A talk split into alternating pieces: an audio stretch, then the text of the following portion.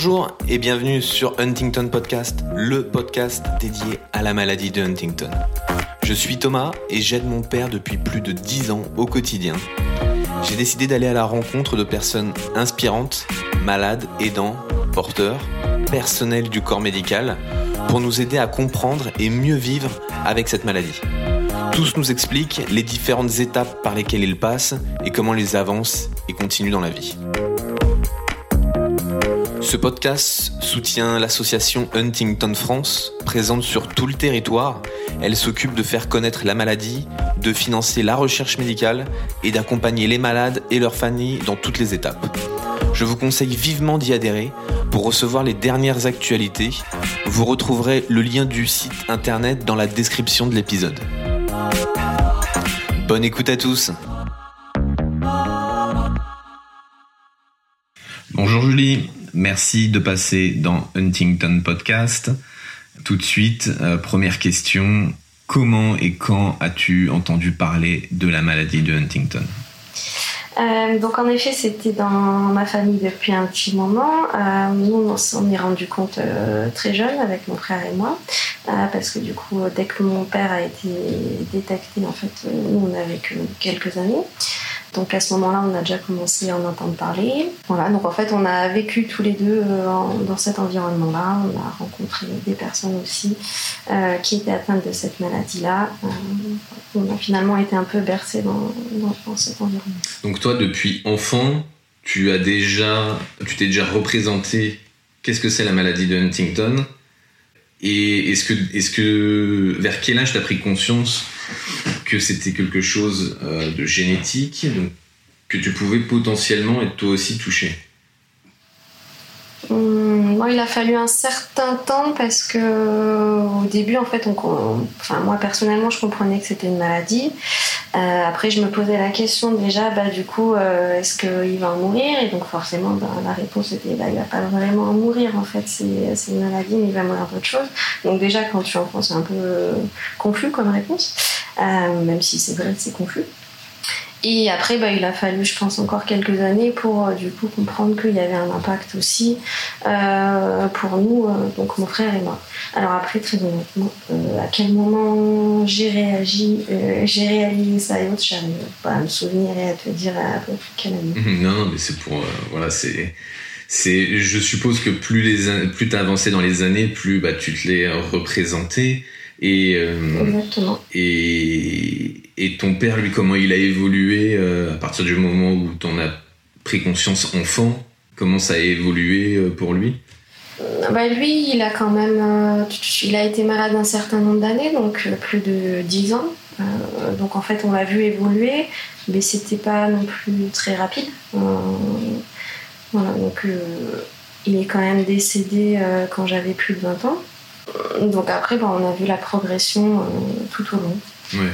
Donc ça a été du début jusqu'à la fin. Et t'avais quel âge quand il est décédé Attends, 2016, du coup, j'avais quel âge? J'avais euh, 25 ans. 25 ans, ok. Voilà. Très bonne question. Non mais voilà, c'est pour comprendre que depuis enfant, euh, t'as as eu connaissance de la maladie de Huntington et que t'as euh, passé euh, une petite vingtaine d'années, voilà, euh, aux côtés de la maladie avec ton père. Ouais, c'est ça, exactement. Je peux te demander ton âge, Julie?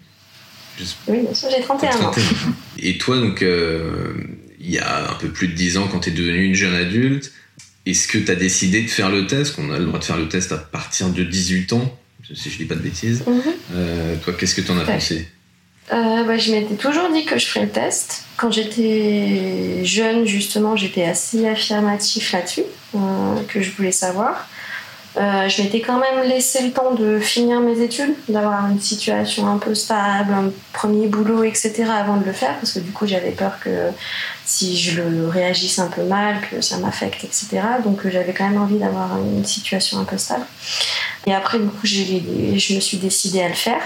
Euh, mais finalement, j'ai l'impression que autant quand j'étais ado, j'avais l'impression que je voulais savoir à tout prix, autant plus en grandissant et plus je relativisais en me disant bah finalement ça va voir Est-ce que c'est vraiment bénéfique? Aujourd'hui, je regrette pas de l'avoir fait parce que, puisque dans tous les cas, je pense que c'est bien de savoir pour se préparer un peu, pour justement aborder euh, la vie par la suite d'une manière un peu plus sereine, dans le sens où quand il y a des décisions à prendre qui peuvent impacter le futur, bah, dans ce cas qu'on fasse les bons choix en fait et que, comme ça on s'assure un avenir qui sera un peu plus terrain par la suite.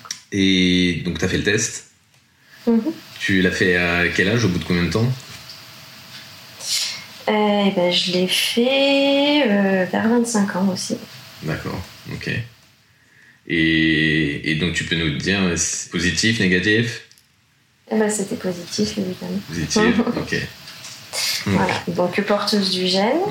Voilà, bah, bah, c'était forcément un choc, hein, même si euh, de toute façon on continue d'espérer 50%, euh, hein, on espère que, que ça va être les 50 autres et puis après ben, on fait avec. C'est quand même, dans, on va dire, dans la maladie de Huntington, c'est une grosse étape. Euh, peut-être la, la grosse étape de savoir si oui ou non on fait le test déjà. Et après la réponse, si c'est positif, bah, qu'est-ce que je fais? Si c'est négatif, qu'est-ce que je fais? Et toi, comment tu t'étais préparé à ça bah, C'est là-dessus où finalement je m'étais assurée d'avoir en fait un environnement stable, donc par exemple un boulot stable dans lequel je me sentais bien. Euh, comme ça, je me disais que bon bah si c'est positif, euh, dans tous les cas après j'ai quelque chose à quoi me raccrocher. Déjà, je, serais à peu près mieux supportée. Après, par la suite, euh, il n'y avait pas vraiment de si c'est négatif, si c'est positif, parce que j'avais pas plus de projets à l'avenir. Donc euh, derrière, j'avais rien décidé non plus euh, pour l'une situation ou l'autre situation. Ça n'avait pas affecté, j'avais pas d'autres choses en cours, j'étais pas en relation à ce moment-là, donc en fait, euh, mhm. ça n'avait pas vraiment affecté mes autres choix par la suite. Et, donc de, de, savoir que tu es positive, est-ce que tu trouves que ça t'a changé? Oui, clairement, oui, oui, ça c'est sûr. C'est sûr qu'après, on essaie de prendre la vie, en fait. je pense que dans tous les cas, de savoir qu'on avait une chance d'être porteur, ça fait relativiser, euh, ça fait prendre la vie d'un côté euh, plus positif euh, et d'aborder un peu plus les choses de manière à se dire que de toute façon, faut pas se prendre la tête, qu'on n'a qu'une vie, qu'il faut en profiter, etc. Et que, et que voilà, faut vivre sans avoir de regrets derrière parce que parce qu'après ça sert à rien, c'est une perte de temps. et derrière, bah, ça, on le pense déjà un peu avant et après, bah, ça vient se raffermir hein, justement en se disant que bah, du coup, les tracas quotidiens finalement euh, ne sont pas grand chose. Mhm. Il faut relativiser et puis comme je disais, en profiter. Ouais. ouais t'as pas eu t'as pas eu un moment où tu où quand même t'as été un peu plus euh, un peu plus bas ou, parce que c'est c'est le risque quand, quand, quand tu parles avec les médecins ils, mhm. ils, te ils préviennent beaucoup ça ils, Tout à fait. tu vois parce qu'on est, tout le monde n'est pas, tout le monde n'a pas la même sensibilité, tout le monde ne reçoit pas les choses différemment. Donc, euh. Ah oui, mais clairement, sur le moment, hein, c'est un choc, il hein, ne faut pas se le mentir non plus. Après, bah, de toute façon, ça fait des hauts, des. Il y a des moments où on y pense plus que d'autres, il y a des moments où ça va. Et puis, euh, mais euh, s'il faut retenir le global, après, bah, on fait avec. quoi. Mais en effet, il y a des moments où on y pose fortement et des fois, il y a pas mal de pensées négatives qui peuvent venir et autres. Bon, bah, il faut relativiser, prendre du recul, laisser passer un peu du temps et puis après, ça, ça va mieux, quoi. T'as des frères et sœurs? Ouais, j'ai un frère. Et, lui, comment, euh, avec la maladie? Donc lui, bah, il était positif aussi et euh, il est tombé malade assez jeune. On ne sait pas dire la date exacte, mais euh, bon, début vingtaine, euh, on savait déjà avec ma mère qu'en fait tu l'avais déjà. D'accord, ah oui, donc euh, très tôt, ok. Ouais, très tôt. Est-ce que dans la famille, vous arrivez à en parler facilement? Oui, oui, oui. C'est en tout cas un côté positif chez nous, c'est que oui, ma mère nous en a toujours parlé ouvertement. Elle a été vraiment super dans le sens où euh, elle a toujours essayé de nous dire ce qu'il en était. Elle a été franche avec nous. Après, elle a essayé de nous supporter, de bah, d'être là pour nous. elle a toujours été là pour nous, pour en parler, pour euh, et c'est vrai que du coup, bah, mon frère, c'était quand même dur pour elle hein, mhm. euh, de le voir tomber malade jeune. mais bon, entre nous, on en a toujours bien parlé, que ce soit de mon père, de mon frère. Euh, on essaie de se supporter. Euh, enfin, moi, après, clairement, je m'investis pas autant qu'elle. Hein. Euh, c'est vrai qu'elle donne énormément de sa personne. Et est-ce que tu penses que ça a été, on va dire, un plus pour vous d'être au courant de, de la maladie d'Huntington et de ce que c'est Huntington depuis que vous êtes enfant? Oui, je pense, oui. Dans le fait d'appréhender, hein, dans le fait d'appréhender la maladie, etc., de, de peut-être en avoir moins peur que ceux qui l'ont appris il y a deux semaines et qui se retrouvent avec toutes ces questions, euh, toutes les choses qu'ils peuvent lire sur Internet et tout ça. Vous, ça. ça vous a plutôt aidé alors euh, oui, dans le sens où du coup, ben, je pense qu'on arrivait mieux à, mettre un, visage en fait sur ce qu'était la maladie, sur ce qui pouvait se passer, etc. Après, euh, les personnes, les malades sont tellement différents tous qu'en même temps, c'est compliqué de se faire une idée de ce qui va se passer dans le futur. Il y a certaines choses qui sont assez classiques, il y en a d'autres où il n'y a absolument rien à voir entre les personnes. Et euh, donc ça aide oui et non. Mhm. Euh, moi je vois par exemple pour mon frère, des fois oui c'est un peu compliqué de voir, euh, je, suppose que c'est compliqué pour lui de voir exactement d'autres personnes qui peuvent être malades parce que forcément bah, derrière il se projeter aussi. Mhm. Donc toi aujourd'hui on va dire tu T'as rien depuis que t'as appris la maladie, t'as rien changé de ta vie. Je veux dire, tu t'es pas dit, je quitte tout, je vais faire le tour du monde, ou je sais pas, je vais, je vais, euh, je quitte de, région, je change totalement de vie, etc. Non, euh, même si des fois l'idée me traverse. Mais c'est pas forcément pour la maladie que je ferais ça. Ce serait juste pour un ras-le-bol général. Oui, d'accord, oui, oui, bon, on, est, Voilà. Mais euh, non, non, et puis après, j'avais profité plutôt de mes années d'études pour faire des voyages, pour aller voir ailleurs. Donc en fait, ça, je l'ai fait pas mal avant de faire le test. Et donc, non, ça va. J'aime beaucoup voyager, j'en profite encore. T'es en couple, Julie, aujourd'hui? Oui. Et est-ce que euh, l'idée d'avoir des enfants, euh, c'est quelque chose auquel tu as déjà réfléchi? Oui, oui, tout à fait. Ouais. Comment t'abordes ça? Bah, Moi, ça a toujours été euh, envisagé de la manière que, de toute façon, ça passerait par insémination. Mhm. parce que du coup, je veux surtout pas que derrière la maladie puisse aller à d'autres personnes. donc voilà. Et, mais c'est quelque chose qui me fait pas vraiment peur, enfin au contraire. Là pour le moment, euh, on en parle, après il n'y a rien engagé. Et, euh, et, voilà, le jour où j'aurai envie, en fait, euh, je sais à peu près où m'adresser. quand... Mhm. voilà. C'est tout à fait faisable, c'est envisageable et il y a des solutions pour ça. Donc c'est pas quelque chose qui m'a inquiété parce qu'on m'a toujours communiqué en fait que c'était possible de le faire euh, de cette manière. De, et même si on n'a pas fait les tests, euh, si on souhaite pas savoir si on est positif ou non, de toute façon, on peut avoir des enfants et ne pas le savoir. Et, euh, c'est tout à fait faisable. Et ça, c'est mmh. top quand même. Et, et, comment toi, tu as abordé ce sujet avec ton compagnon? C'est une bonne question. bah, disons qu'on en est venu à parler pour savoir si on parlait des enfants, mmh. en fait. Et après, bah, j'ai juste Il était bien au courant. Tu lui en as tout de suite parlé bah, Il le savait avant qu'on se connaisse. Voilà, donc ça a plutôt facilité la chose en fait. C'était beaucoup plus simple comme ça. Donc après, il a juste fallu réexpliquer un peu que, bah, du coup, moi par contre, si on en avait des enfants, ça serait par insémination. Pour des raisons qui sont très simples que, du coup, je voulais pas que ça se propage. Et, euh, après, de son côté, il, il, était tout à fait ouvert à ça et euh, il comprend totalement. Hein. Super. J'ai pas eu de difficulté là-dessus. Après, je sais que dans certaines situations, certains autres couples peuvent, euh, peuvent avoir ce type de difficulté. Mhm. Aujourd'hui, dans ton quotidien, la maladie Huntington, elle se traduit comment? Est-ce que tu y penses tous les jours? Est-ce que tu passes des semaines, des mois sans, sans y penser?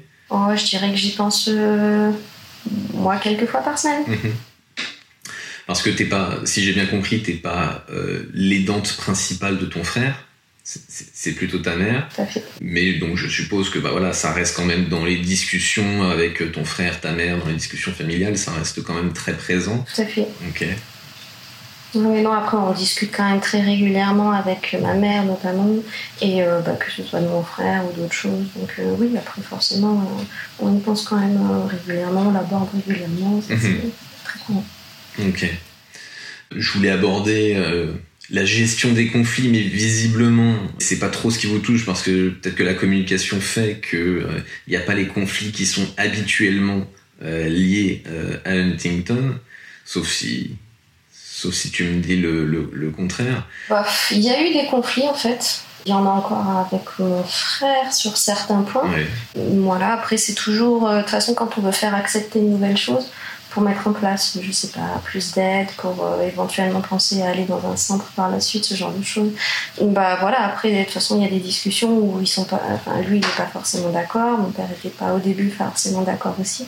Donc après, il y a toute. Euh, il y avait une sorte de gestion des conflits aussi, va essayer de préparer le terrain, euh, voilà, ne pas être seul à évoquer les choses, essayer d'avoir plusieurs personnes autour qui ont le même discours, peut-être pas forcément au même moment, mais du coup essayer d'être un peu uniforme sur le discours, d'aller au même, sur les mêmes points. Mhm. Voilà, ce genre de choses. Après, euh, bon, on avait, euh, comme je disais, les personnes sont un peu différentes. Donc autant euh, avec mon père, on avait, il y avait eu à gérer des crises de colère. Autant avec mon frère, c'est c'est de la colère, mais c'est différent, c'est plus froid. Et derrière, c'est plutôt qu'il sera fermé et un peu buté sur certaines choses. Donc c'est un peu ramé pour lui faire accepter les choses, mais euh, après, c'est un type de, conflit qui est un peu différent, je pense, que d'autres personnes peuvent vivre. Mhm. c'est propre aussi à chacun. Euh, c'est ça. Et toi, quand tu penses à l'avenir, parce qu'aujourd'hui tu as 31 ans, donc euh, tu es encore jeune, et quand tu penses à l'avenir, est-ce que ça te fait peur? Est-ce que. Non? Est-ce que T'as d'y être euh, Ah, bah, pas vraiment, non. Alors, quand je dis à diète, c'est pas hâte d'être euh, Huntington, mais est-ce que t'as envie, ah. euh, as envie de. Alors, non, pour l'avenir, par contre, après, j'ai plein de projets. Voilà, est-ce que, est -ce que tes projets, tu les fais facilement, etc. Est-ce que t'es motivé? Oui. Oui, tout à fait. Mm. J'ai toujours envie de faire plein de choses. Euh, ça, au contraire, c'est, euh, ça va pas m'arrêter. Euh, et puis, je pense que c'est justement un état d'esprit qu'il faut avoir où faut pas se freiner. Faut justement. j'ai l'impression que de toute manière, moins on en fait, plus on se ferme, plus on se renferme, et plus en fait on va dégrader. il y a beaucoup de cas où par exemple, ça commence par une dépression, mhm. que derrière, après, la maladie s'enchaîne, etc. Donc, je pense vraiment que euh, essayer justement de vouloir faire plein de choses, euh, c'est vraiment euh, un peu combattre la maladie au quotidien. Mhm. Et est-ce que justement, vu que bah, tu es, très au courant, tu, le sais depuis des années, depuis toute petite, tu vois, tu as vu ton père, tu vois ton frère, est-ce que tu te prépares d'une quelconque façon euh, à la maladie, que ça soit, je sais pas, sur le plan euh, euh, du, corps, est-ce que tu prépares ton corps, ton esprit, tes finances pour pour pas avoir de, problèmes financiers en l'avenir?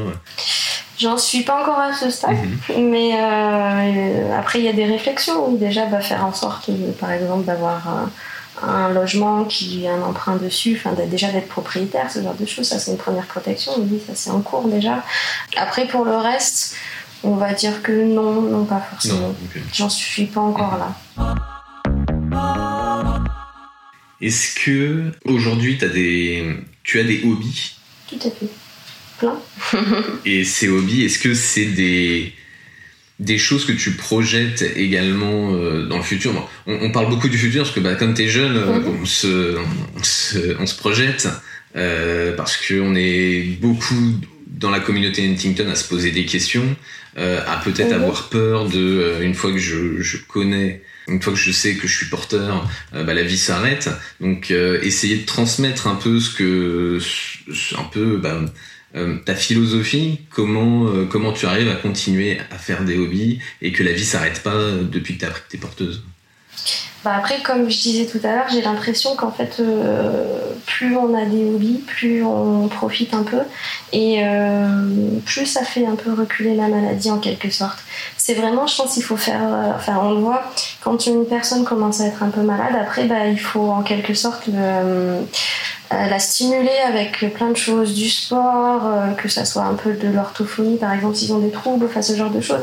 Et en fait finalement si je me dis que si on a des hobbies et qu'on continue de faire nos hobbies, euh, ben, en fait c'est ce type d'encadrement déjà. Donc c'est là-dessus où je me dis en fait plus plus il y en a, plus on en fait et plus c'est des choses qui qui vont nous maintenir en fait en forme sur le reste. On sera à l'aise. Enfin voilà. Donc euh, c'est pour ça que je trouve que c'est bien justement d'avoir plein d'hobbies, d'en profiter et de faire plein de choses. Et je pense qu'il faut vraiment que ça soit varié en plus. Mhm.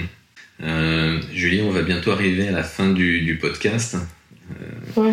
Oh bah, ça, ça passe très vite. si tu avais un dernier mot que tu pouvais adresser à, chacun, à, chaque jeune homme ou jeune femme euh, qui s'est posé les questions que tu t'es posées, euh, qu'est-ce que tu aurais à leur dire? Bah, je crois que ça reprend encore les, euh, ce que je disais avant, c'est vraiment d'en profiter, de se dire que de toute manière, oui, c'est une maladie, oui, ça peut arriver. Si ça se trouve, on mourra d'autres choses avant. Mhm. Euh, donc en fait, il faut vraiment pas faire une fixette là-dessus. Hein. Ça peut arriver, ça, ça, peut être plus tard, ça peut être jamais. Euh, et puis après, bah, il faut se faire une vie, se construire une vie. Il y a des personnes qui acceptent que de vivre avec des, des gens comme nous, en quelque sorte, mhm. et pour qui ça ne pose pas de problème en fait. Et euh, ne pas avoir de, de crainte là-dessus, parce que à l'inverse, en fait, nous, on ferait peut-être pour d'autres personnes, pour une autre maladie, etc. Euh, donc voilà, en fait, il faut s'accepter et après, ben, essayer de, ouais, de rester positif, de, de se dire qu'en fait, finalement, pour tenir tout ça à distance, et eh ben, il faut vivre sa vie, il faut aimer les gens qu'on aime et apprécier, faire plein de choses. Écoute, merci euh, pour ce message, Julie. Euh, et pour ta positivité. écoute, je te, je te, remercie et puis je te souhaite une bonne continuation. Ben, merci à toi. Au revoir, Julie. Au revoir.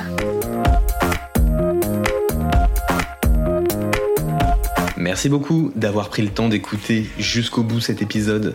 Je vous rappelle que l'association Huntington France est là pour vous et que la meilleure manière d'être informé de la recherche et de la prise en charge de la maladie, c'est d'adhérer à l'association. Merci à tous et à bientôt.